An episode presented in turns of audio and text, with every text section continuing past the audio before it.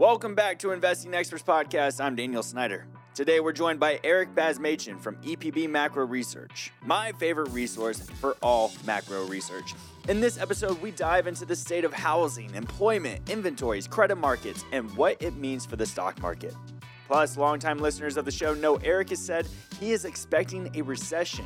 So we follow up on that call to get his latest viewpoint. And then we wrap up with what sectors and ETFs he recommends for the months ahead. Just a reminder anything you hear on this podcast should not be considered investment advice. At times, myself or the guest might own positions in the securities mentioned, but this is for entertainment purposes only, and you should seek advice from a licensed professional before investing. If you're enjoying these episodes, please do me a favor and leave a rating or review on your favorite podcasting app. Share it with your friends, your family, your coworker, or your dog. Every little bit helps build a stronger community. Now let's get into the interview. All right, Eric, welcome back to the show. It's so great to have you here. Let's just go ahead and kick things off. For the people who don't know who you are, hit us with like that one to two minute summary of how you got into investing and, and starting EPB macro research. All right, it's good to be back with you, Daniel. It's been a, been a while since we uh, caught up. Um, for, for, those who are new to my work, my name is Eric Basmajian. My company is EPB Macro Research, and and what we do is we focus on economic cycle trends. Uh, it's a little bit different than than most macroeconomics that people are used to, where people guess the unemployment number or guess the GDP number. Um, we're not really trying to guess the monthly numbers. We're trying to get a sense of where the economy is going to trend, both in terms of growth and in terms of inflation over six to twelve month periods. So a little bit longer than what most people are used to. Uh, I got started in the industry on the buy side of the financial sector uh, at a hedge fund that specialized in, in equity derivatives. Uh, I landed there after uh, uh, uh my economics background at, at NYU.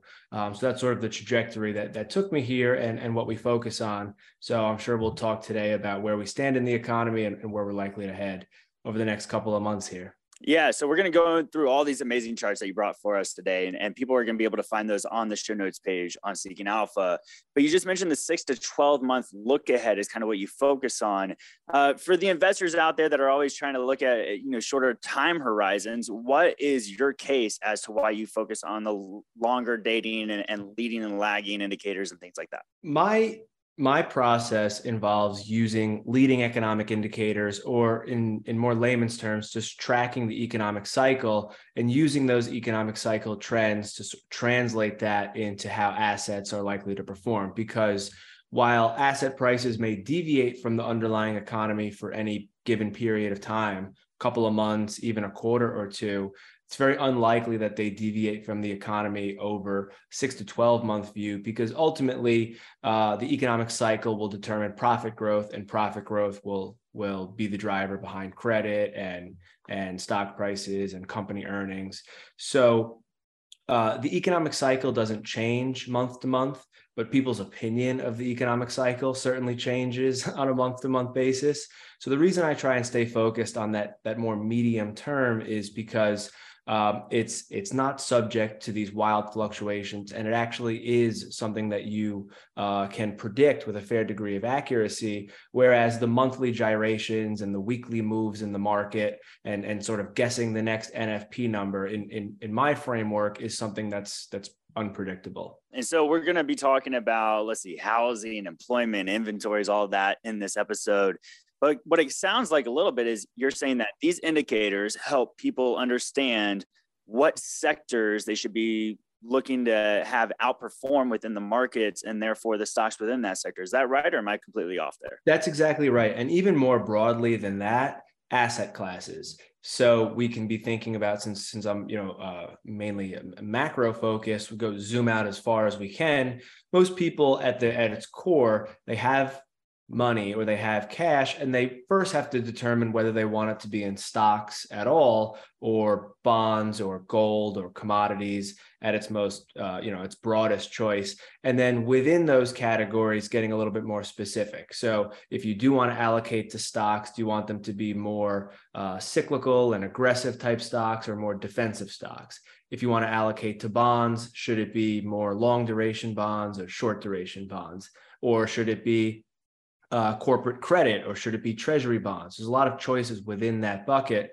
And similarly for commodities, do you want to be in gold and precious metals, or do you want to be in oil and copper and the very you know growth sensitive commodities? So uh, what what I try and help investors do is is give them a sense of where the economic cycle is today and where it's likely to be six to twelve months from now, so that they can make those two decisions about which asset class they want to preference, and then within that asset class, what sectors or subsectors they want to favor the most. Yeah. And this is why I'm so excited that you're here on the episode today, because I think a lot of investors out there right now are reading about people saying the second half of this year is going to be an amazing turnaround and, and the recession might only be a soft landing. And now we're seeing the bond market yields are exploding higher, right? There's volatilities back again. We're recording this on February 21st. Everybody's coming back from President's Day, and it seems like the market is almost in a free fall, right? So we're kind of like thinking six months out 12 months out, hopefully you have some good news for us. But I want to get started by looking at this proprietary data, uh, these charts that you're bringing from EPB in your marketplace.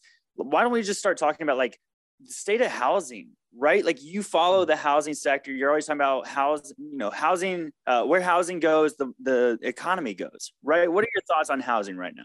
Okay, so um, what I think would be would be most helpful is if I um, run through maybe three of these charts here and set the stage, and then uh, work how housing ties into that because housing is sort of going to be uh, a really important variable here. But I want to first set the stage with with sort of what's happened in the economy, if that's okay. Let's do it. Okay, so uh, in my process, we we track what are called uh, coincident economic indicators, and these coincident economic indicators you can see in in chart three that I brought. Uh, they don't tell you where the economy is going, but they define the economy as it stands. Uh, in this chart, we have six variables. We have a measure of income, two measures of employment, industrial production, and two measures of consumption. I didn't uh, pick these indicators myself, the, the National Bureau of Economic Research, the agency that dates these business cycles, use these six indicators when they make the determination about recessions and expansions because it covers all four corners of the economy income, production, consumption, and employment. And they are all what we would call coincident indicators. So, what you could see in this chart here, chart number three in the slide deck, is that uh, economic growth exploded higher in the middle of 2021, which coincided with the third uh, stimulus payment. Uh, obviously, this was extremely overinflated growth of 12%, and the economy naturally started to cool um, with or without any monetary tightening because there's just no way the economy was going to be able to sustain 10, 11, 12% rates of growth. But as you can see, what happened is as we crossed into 2022, economic growth was trending at about 3%. Then in the summer of 2022, economic growth dropped to about 2%. And now, November, December, and January, the average of those three is about 0.7, 0.8%. So, over the last year, we've had economic growth sort of staircase lower from 3% to 2% to 1%. And it's important for everybody to sort of stay focused on that six to 12 month trend versus you know taking any single data point as as a change in trend so we've had this staircase from three to two to one if you go over to the next slide, slide four, it's important to know that a recession doesn't begin when these indicators turn negative. A recession can begin before these indicators turn negative, which is why we can't say the economy is really strong because of employment. Because by the time employment turns negative, the economy will have already been in a recession. So, what I'm showing here in this chart is that while the last three months growth has averaged about 0.9%, the 2001 recession began when growth was about 0.3. The 2008 recession began when growth was about 0.6. If we go on to slide five, uh, the 1974 recession began when growth was 3.8%, and it accelerated into the recession from 2.8 to 3.8. The 1980 recession began at 1.2. The 1982 recession began at 1.8. The point of all of this is that the average growth rate when the recession starts is 1.0%. And that's roughly where we are right now. So uh, growth is decelerating, and we're right in the range at which the average recession begins. Um, so, with that being said, now the question is where does this growth go from here? Because I just uh, articulated that these coincident indicators don't give us any uh, reading on what's to come. They just sort of define what's happened. And what's happened is we've had a very sharp deceleration in growth. We're on the cusp of a recession or recessionary territory. And now the question is do we fully cascade into that recession here in Q2, Q3, Q4, or does the economy start to reaccelerate? In order to make that decision, that's when we focus on leading economic indicators, the most important of which, or, or, or the, uh, one of two most important is, is the housing sector and what's going on there. The housing sector sort of led this whole trend, peaking uh, at the end of 2021 and really being the sector of the economy that's that's declined the most. So what's going on in the housing market is that um, uh, sales volume is slowing very abruptly. And new construction for single family homes is is turning down. We're seeing a decline in construction spending for new single family homes. Uh, and that's going to continue to propel this downward economic momentum because the the real engine of economic growth emanates from that residential construction the, the, the building of new buildings, the building of new apartments, and the employment that comes with that. So we have not seen a, a significant bottom or a bottom at all in any of the early housing metrics like building permits, specifically single family building permits. Uh, and here, as interest rates have ratcheted back up in February, almost close to 7% mortgages again, any of these little bounces that we've seen in some of these housing data points just for the January reporting period are almost undoubtedly going to be reversed because uh, mortgage rates fell you know into the high 5% range in January. And that's what gave a lot of housing data this this little pop. It was only 1 month and then we saw the rates go back up in February. Now the mortgage applications are turning back down. So uh, we don't have any evidence that we have a sustained bottom in the housing market. And if the housing market is still moving to the downside, it's very unlikely that these coincident indicators are going to diverge and start moving higher. So I'd be concerned here that we're um, that the market is mistaking this little pop that we saw in growth in January as a reacceleration. And when you filter out the noise and look more at the trend, uh, it's a trend that's continuing to descend. And, and in my view, uh, the economy is going to be in, in recessionary territory here not not very long. So what do you say? You, you're talking about the single family home permits, but I mean, things are changing and evolving within the economy and how we're all living. And what about the multifamily side of it, right? Mm-hmm. We're still seeing a lot of construction happening there. What would you say to people that maybe like, well, yeah, sure, housing housing is slowing single, but that's because there's a, a massive transition to wanting to be in multifamily, even though everybody fled from multifamily during that's COVID. Right. What are your thoughts there? That's right. That's right. So that's a really good question. Um, so what I would say is that residential construction spending is the factor that we're trying to target here when we're looking at the housing sector and how that relates to economic growth. And residential construction spending is comprised of three components. We have our single family construction, our multifamily construction, and then we have our remodeling, which is people putting in a new bathroom or a new kitchen into their existing home. Those three categories make up residential construction, which is about an $800 billion category. Multifamily construction is still rising. The dollars spent on multifamily or apartment construction is still rising. You're correct. However, multifamily spending is only 14% of the total. Single family construction and, and residential remodeling is, is by far and away the, the majority of the residential construction spending. Those um, um, the, the, the single family construction is most impacted by housing affordability. And we haven't really seen any material change in housing affordability, particularly with rates going back up close to seven now. So it's unlikely that we're going to see a huge acceleration in single family construction. The residential remodeling is mainly driven by um, general economic conditions, financial conditions, just consumer sentiment, how they feel about the economy. Most people generally aren't borrowing uh, money to to do remodeling. It for some uh, some people may pull out a home equity line uh, and, and, do some remodeling, but it's not impacted by the 30 year fixed mortgage rate. It's really more of a consumer sentiment story, how people feel.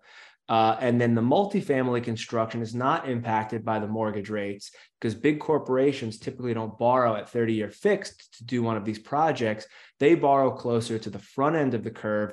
And there's a much longer lag time between when those projects are approved and when the construction spending actually happens. So the fact that construction spending is rising here is more due to the fact that of those three components, it's more of a lagging indicator uh, because it's not it's going to be impacted on this longer approval cycle as well as uh, the more lagging Fed funds rate as opposed to the mortgage rates, which rose way in anticipation of the Fed doing all these hikes that have materialized over the last six to eight months. Eric, I'm hoping you can help me connect the dots here because housing, we're talking about the pullback in housing, but we also know that the January employment numbers came in crazy strong and everybody was blown away. And employment seems very resilient. And you mm-hmm. kind of think about if employment stays strong, then people have money to spend, right? And, and they're going to spend money on retail or they're going to spend it wherever. You, you would imagine people are spending on their homes, whether it's a HELOC or not, right? Yeah, so that's a very good question. So with, with that, I'll turn everybody to page uh, seven or slide number seven. And what I did in this chart is I showed um, the six coincident indicators that we talked about in the first uh, question or the opening part and I split them into two groups. I split it between its two employment components and its four non-employment components. So graphed in blue, you can see basically income, consumption, and production. And in black, you can see employment. And as you correctly noted, employment is rising the last two months, or, or the growth rate is rising up to a 2.6% growth, right? Which is quite strong and stronger than the average recessionary start but for sure. But the non-employment components of the economy, the uh, uh, income, consumption, and production, are actually struggling greatly. Where the growth rate has slipped from an average of about one to one and a half to the average of December and January being zero percent. So, excluding employment, the economy is really on the cusp of a recession, if not maybe maybe right there, with average growth of the last two months being being basically zero. Um, so what's what's unusual about this is that these six coincident indicators that I've split into two buckets to show the divergence generally track together in what the you know it's called a circular flow in the economy where if you have more income then you consume more. If you consume more you need to produce more. If you produce more you need more employment. If you have more employment. So that cycle tends to work together. It's very unlikely for that for for, for the cycle to break and have you know employment accelerating while income consumption and production are, are decelerating. The times that we've seen that in the past were actually the 1970s. Uh, and the reason for this, we, we, we hypothesize, is because of inflation.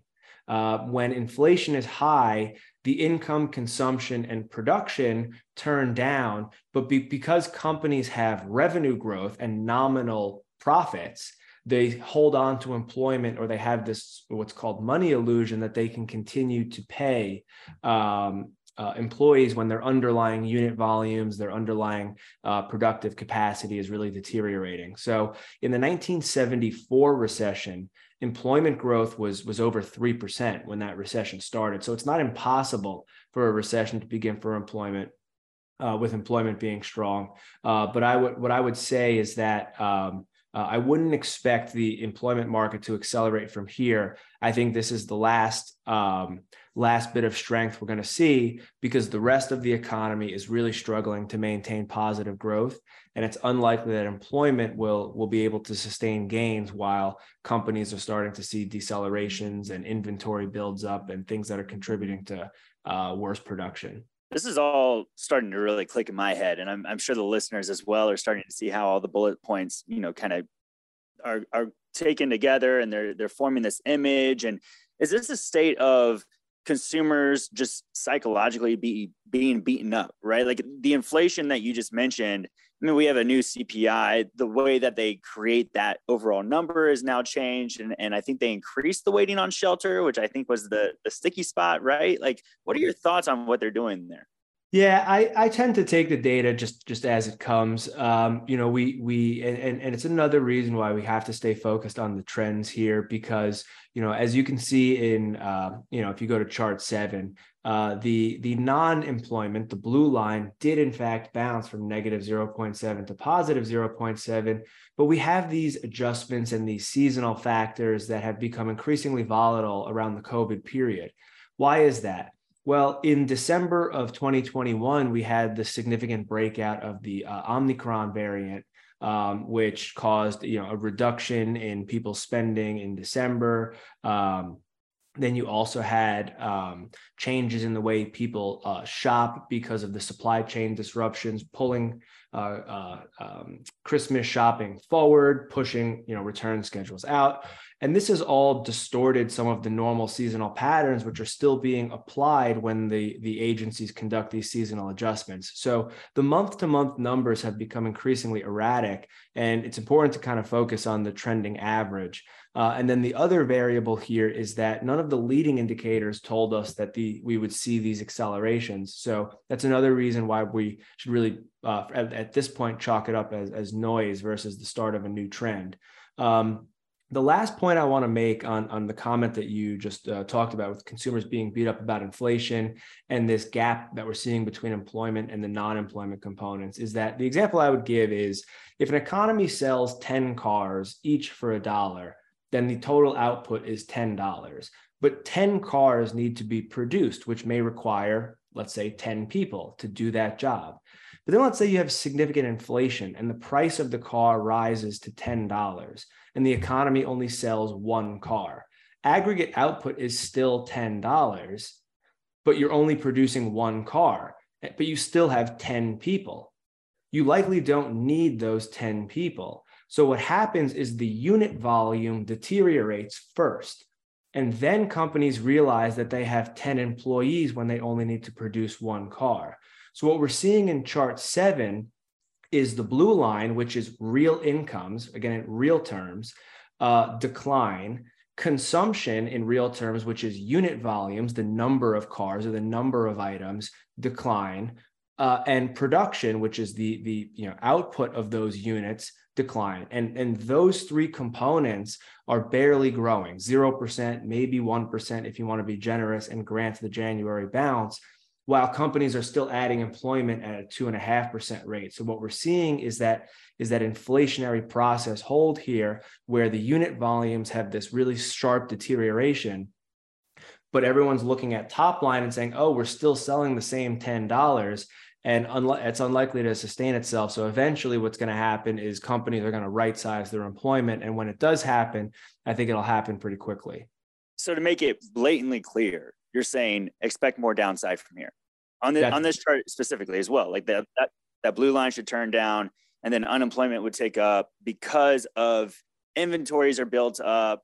Companies have to start evaluating their forecast going into the six to 12 months looking forward exactly. that you're talking about. That's exactly right and Walmart said as much this morning. They said, you know, the, the narrative that we hear is that the consumer is healthy, but Walmart, who I think knows a thing or two about the consumer, in, in their transcripts today said that the consumer is is uh, I think in their words they said extremely pressured, um, and I think that's a result of the fact that uh, uh, incomes uh, in, in real terms have been badly damaged by inflation, and that's hurting the, the unit volume of consumption, number of goods that people are able to consume. And that's what really drives the economy. It's the number of, of, of goods that people consume. And, and we're seeing the erosion there in this blue line in slide seven. So, one of your most recent weekly updates that you put out through your service uh, in regards to the state of inventories, right? You said something along the lines of production growth continues to decline, will almost certainly remain under pressure as there is still a huge inventory imbalance for most durable goods. Is this left over from the supply chain issues? Do you think, like where everybody was double and tripling order, and now they have this inventory and they're waiting for the consumers to come and clear it? That's exactly right. That's exactly right. So I'll turn everyone over to slide nine. Uh, what I showed here is the same six coincident indicators, but this time I stripped out industrial production in blue and then the remaining five coincident indicators in black.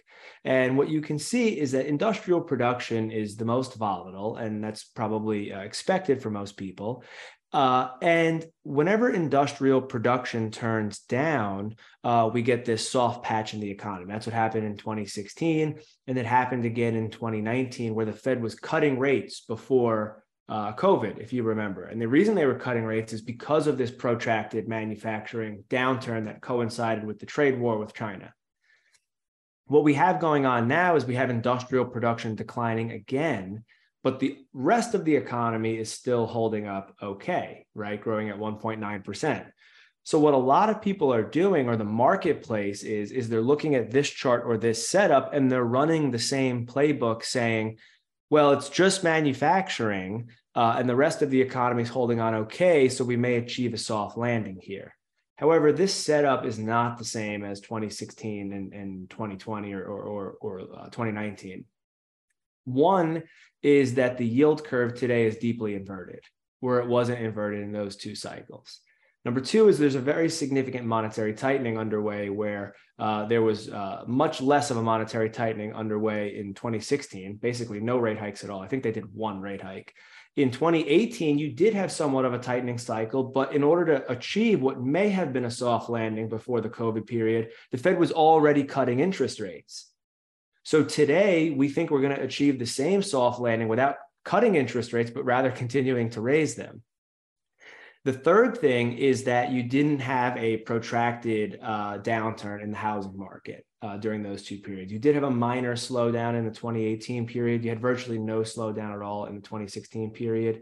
Um, so uh, you have a, a constellation of variables here that's much different than those two soft landing periods. And then when you look at industrial production specifically, you have this unbelievable inventory gloat, uh, uh, bloat on the uh, on the manufacturer side, as as you correctly uh, mentioned from uh, from the the supply chain disruptions, the over ordering, and then the fact that people really did think that consumers were going to keep consuming at the pace that they were, uh, sort of miscalculating the erosion in the stimulus payments, and then miscalculating how much inflation was going to erode people's ability to to continue uh, purchasing more goods. So on the inventory side, you're going to continue to have this downturn in production that we're seeing in, in slide nine here. And then the, the monetary tightening, the inverted yield curve, and those sort of lagged effects are going to are going to come through and impact the black line. Uh, and it's going to make this soft landing, uh, I think, uh, more of an illusion than, than what we saw in 2016 and potentially in 2019 sounds like a bumpy ride. I mean, it comes back to the Fed speakers coming out recently talking about the case of the 50 basis points, right? And that kind of started shaking the markets a little bit, giving them a little something to worry about. Um, so let me ask you this then. You know, you talk about consumers continuing to spend the way that they had been spending. I mean, maybe some of that is also psychological that people get used to spending a certain way. And I think we've seen the consumer credit, you know, completely increase to the upside of more and more mm-hmm. people taking out more credit, more credit. Maybe you can give us a little insight there about that side of the economy specifically and what it means. That's right. So, um, what we've seen is consumers had uh, a lot of savings after the stimulus payments, which they began to uh, to drain down as we moved into 2022, and as the inflation rate started to increase on the goods that they were consuming. Um, and what happened is that uh, the consumers, especially more of the low end consumers, began to deplete those savings. The personal savings rate has dropped to the two to three percent range, which is historically extremely low. Uh, and now, what's going to happen is the savings rate is going to have to rise. It's going to have to start to normalize, uh, and the rate of consumption is going to have to slow down more in line with the rate of income, uh, which in real terms is struggling in the in the zero to one percent range. So um, the, the, the inflation rate really eroded the purchasing power of the consumer. Uh, that sort of caused this excess savings to last shorter than what a lot of these um, you know manufacturers really uh, expected. Uh, and and then what's going to happen is the saving rate is going to rise in 2023 uh, and put downward pressure on on the consumption part of the the equation here. What about the credit markets for businesses? Are those showing any you know signs of incoming recession or anything like that? Right. So we don't see any disturbances at all in the actual credit market, you know, in, in triple B credit spreads. But what we do see is in the senior loan officers survey, which is a survey of, of, of loan officers at, at lending institutions. Um, what what we see there is, is they're reporting a tightening of lending standards, meaning that they're you know worsening the conditions uh, because they don't really want to lend money because they perceive it to be risky. So a tightening of lending standards, and they are reporting worsening loan demand across almost every category because consumers don't really have a lot of savings. Um, um, and uh, they are starting to fall behind on payments and delinquencies are starting to tick up in some of the more uh, uh, less credit-worthy borrowers, and we're actually starting to see a small tick up in mortgage delinquencies in Q4. So as that starts to happen, uh, banks become increasingly restrictive on their lending terms, and then consumers facing those worse terms become, you know, uh, uh, less willing to borrow. So we're seeing a tightening of standards on the bank side, a pullback in loan demand on the consumer side um, really what's going to happen is it's just all signs pointing towards uh, the consumer is really going to start to run out of runway here. And that's going to impact, again, if you're looking at slide nine, that's going to come through in the black line here, while that production line still stays in contractionary territory. And when that happens, that's that's ultimately the recession that that uh, most people have been waiting for so he's since taken all the time on this episode to lay out this beautiful inverted roaring 20s scenario that we find ourselves in. A little while back you told us that you are completely in camp that recession is coming and you know i have to follow up with you. Anytime somebody comes on the show more than once i always reference back previous episodes get the update from you now it sounds like you're still in that camp, but I need you to to just lay it out. Is it hard recession, soft recession? What are you expecting at this moment in time, and what might change your view going forward? Uh, I'll just wrap it up here on slide ten, and uh, I think we had talked over the summer of 2022. Uh, and over the summer of 2022, I think maybe even in an email, I had said to you that a recession was was basically a foregone conclusion. Uh, you did. You didn't pull the trigger at that point, but you gave me the heads up. I gave you the heads up, and I started at that point, which is the summer of 2022, to outline that I thought recessionary conditions would hit the economy sometime between the October and February window. Uh, now, that's in terms of economic uh, reporting data. So we we have data through January. We're sort of basically right in the middle of that window now. And if you look at slide 10, uh, we've really grinded down pretty close to zero. The last three months, we've averaged about 0.8, 0.9, 1% growth. Um, and as I mentioned in the earlier part of the conversation, that's right about when recessions start on average, is that 1% growth rate uh, level. So uh, we may have been a, a, month or two early on, on that window. You know, it looks like maybe we may be looking at uh, February, March, April. It's still hard to say because these things really change uh, once all the revisions come in. And then when the data's um, uh, the recessions are marked in hindsight, it could end up being December, it could end up being February. But point being is that that was sort of the window that we're targeting or that we were targeting. We've sort of landed in this window now, and we're sort of right on the cusp of recessionary conditions. Um, where we're going is is still a forecast that hasn't changed, which is uh, we don't have any upturn at all in the leading indicators, which means this downward trend that we're seeing in the growth rate, you know, over any three six month period, that that sort of uh, more longer term trend, uh, that's going to continue. The growth rate's going to move into negative territory. We are going to have a recession. Uh, it, it is going to be a hard landing, uh, and it's always difficult to to predict magnitude of a recession because it really depends on what sort of shocks and hidden time bombs that nobody knows about emerge when the recession begins.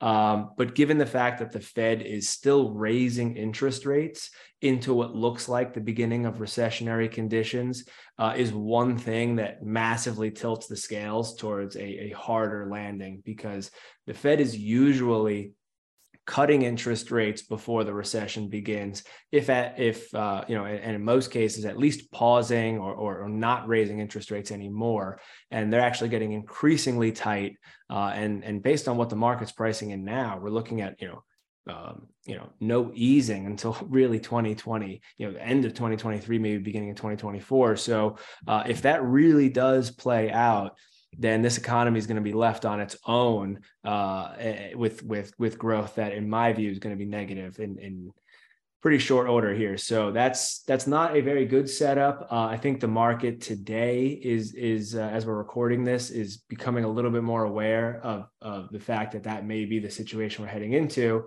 and that's not a great cocktail for for risk assets. Eric, on Seeking Alpha here, we have a lot of veteran investors that have been in the market for decades on end. But I imagine there's also a few people maybe listening that are newer to the markets and they keep hearing hard landing is coming. It's looking more like a hard landing. What would you say that these investors need to expect within the hard landing scenario if they've never been within one of these before? Well, I think it's important to to know who you are as an investor uh, when you're preparing for those conditions, because we're all trying to do something different with our investment portfolio or use you know the research that I'm providing in different ways. So you know if if you're a 401k investor and you're you know allocating a percentage of your money to you know your 401k every month and it's going to be there in 20 or 30 years you shouldn't use you know a hard landing to to be fearful and pull all of your money out or or anything like that. That's not you know what i'm trying to do when i'm alerting investors of, of recession. A lot of my clients are hedge fund managers or people who do want to be moving in and out of the market on those 6 to 12 month basis or make big portfolio shifts. So you know it's important to know who you are as an investor. Um, if you're if you're are trying to play the economy on a more tactical basis and and you're uh, uh, a new investor, it's just expect a lot of volatility, uh, a lot of volatility both to the upside and the downside. And you really have to become um, faithful in your investment process because the ups and downs in the market will really test uh, how confident you are in the process that you have. You could be in the middle of a recession and have a 25% rally in the stock market it's very difficult if you have a pessimistic outlook to not change your view and chase that rally and then the market falls by 20% in the next couple of weeks. So the volatility really increases. The swings in the market can be dramatic. Uh, you could have really big rallies and well in, in, the worst of times you could have um, you know a lot of market events that that go against where where you may be positioned. So as the volatility volatility picks up it's important to sort of um, uh, you know reassert the convictions that you have in your process stick to your process and and let the market action you know do what it does. That's really great advice. I'm sure somebody needed to hear that so thank you for that. I do want to start to wrap it up here. I, I recently grabbed a quote and i think this kind of summary summarizes this episode really well because it's actually from you. It's from one of your weekly updates. It says i still expect the stock market to make new lows credit spreads to widen and for interest rate pricing at the end of 2023 to reverse the most recent move higher. That's pretty interesting to me. That kind of gives us the full layout all at once. I mean, I was just looking today, even the two year yield was up like 15% over the last 19 trading days or something like that. Like this, this isn't normal, right? Like investors shouldn't be expecting like this will continue for the next six months, should we? So I think what's going to ultimately happen here is is the market is going to continue to make the realization that I think it's it's realizing today, which is that the Fed is um, you know raising rates aggressively into a underlying slowdown that's much more uh, mature and much deeper than what people uh, expect, much deeper than what is is perceived by the surface level employment numbers, for example. Uh, and and the market's going to start to, to to run into some trouble here, and, and I think that's going to have to start to be reflected in credit spreads, something that we really haven't seen during this downturn at all so far. The market's been declining for some time, sort of as this you know economic growth has declined stock market has followed with it. But for all intents and purposes, it's been pretty orderly. There's been no real, um, you know, major credit event, and those are the things that I think are are, are coming uh, as a result of the economy moving from slowdown to recession. Um, so I think that um, you know investors uh, um, investors need to to sort of prepare themselves for a, a, a, market that that is in my view making a mistake and and expectations to change really quickly. So uh, the, the the the thing i was thinking about when i was writing that quote was in the beginning of 2008 which was the the recession had already technically started. Oil prices had increased and the market had renewed fears of inflation and the market actually began to price in rate hikes at the end of 2008, similar to how the market is pricing in rate hikes all the way through September of 2023. Uh, and what actually happened was not only did the Fed not hike interest rates, they actually cut interest rates by several hundred basis points. So I think when we're walking into scenarios like we have right now, it's not that the forward expectations could be wrong. I mean, they could be wrong totally in terms of the direction. So uh, I think that's more of the situation that we're in right now, where I think that a lot of these uh, things that we're seeing are going to be entirely reversed and actually go in the other direction as the market comes to realize that these underlying trends are much more recessionary and things that are not really going to be easily shaped by the Fed cutting rates from five to four and a half, let's say. So, to loop this all back from the beginning of the episode, we were talking about how the economic cycle leads you to believe what sectors might see outperforming growth within the next few months. Going into a recession, what sectors are you recommending to investors? Okay, so I'll I'll I'll sort of roadmap it the same way I did by talking about the four major asset classes. We have our stocks, our bonds, you know, our, our gold and, and our commodities, let's say. Within stocks, I think that stocks should be a relatively underweight portion of your investment portfolio, given what I see coming on the horizon.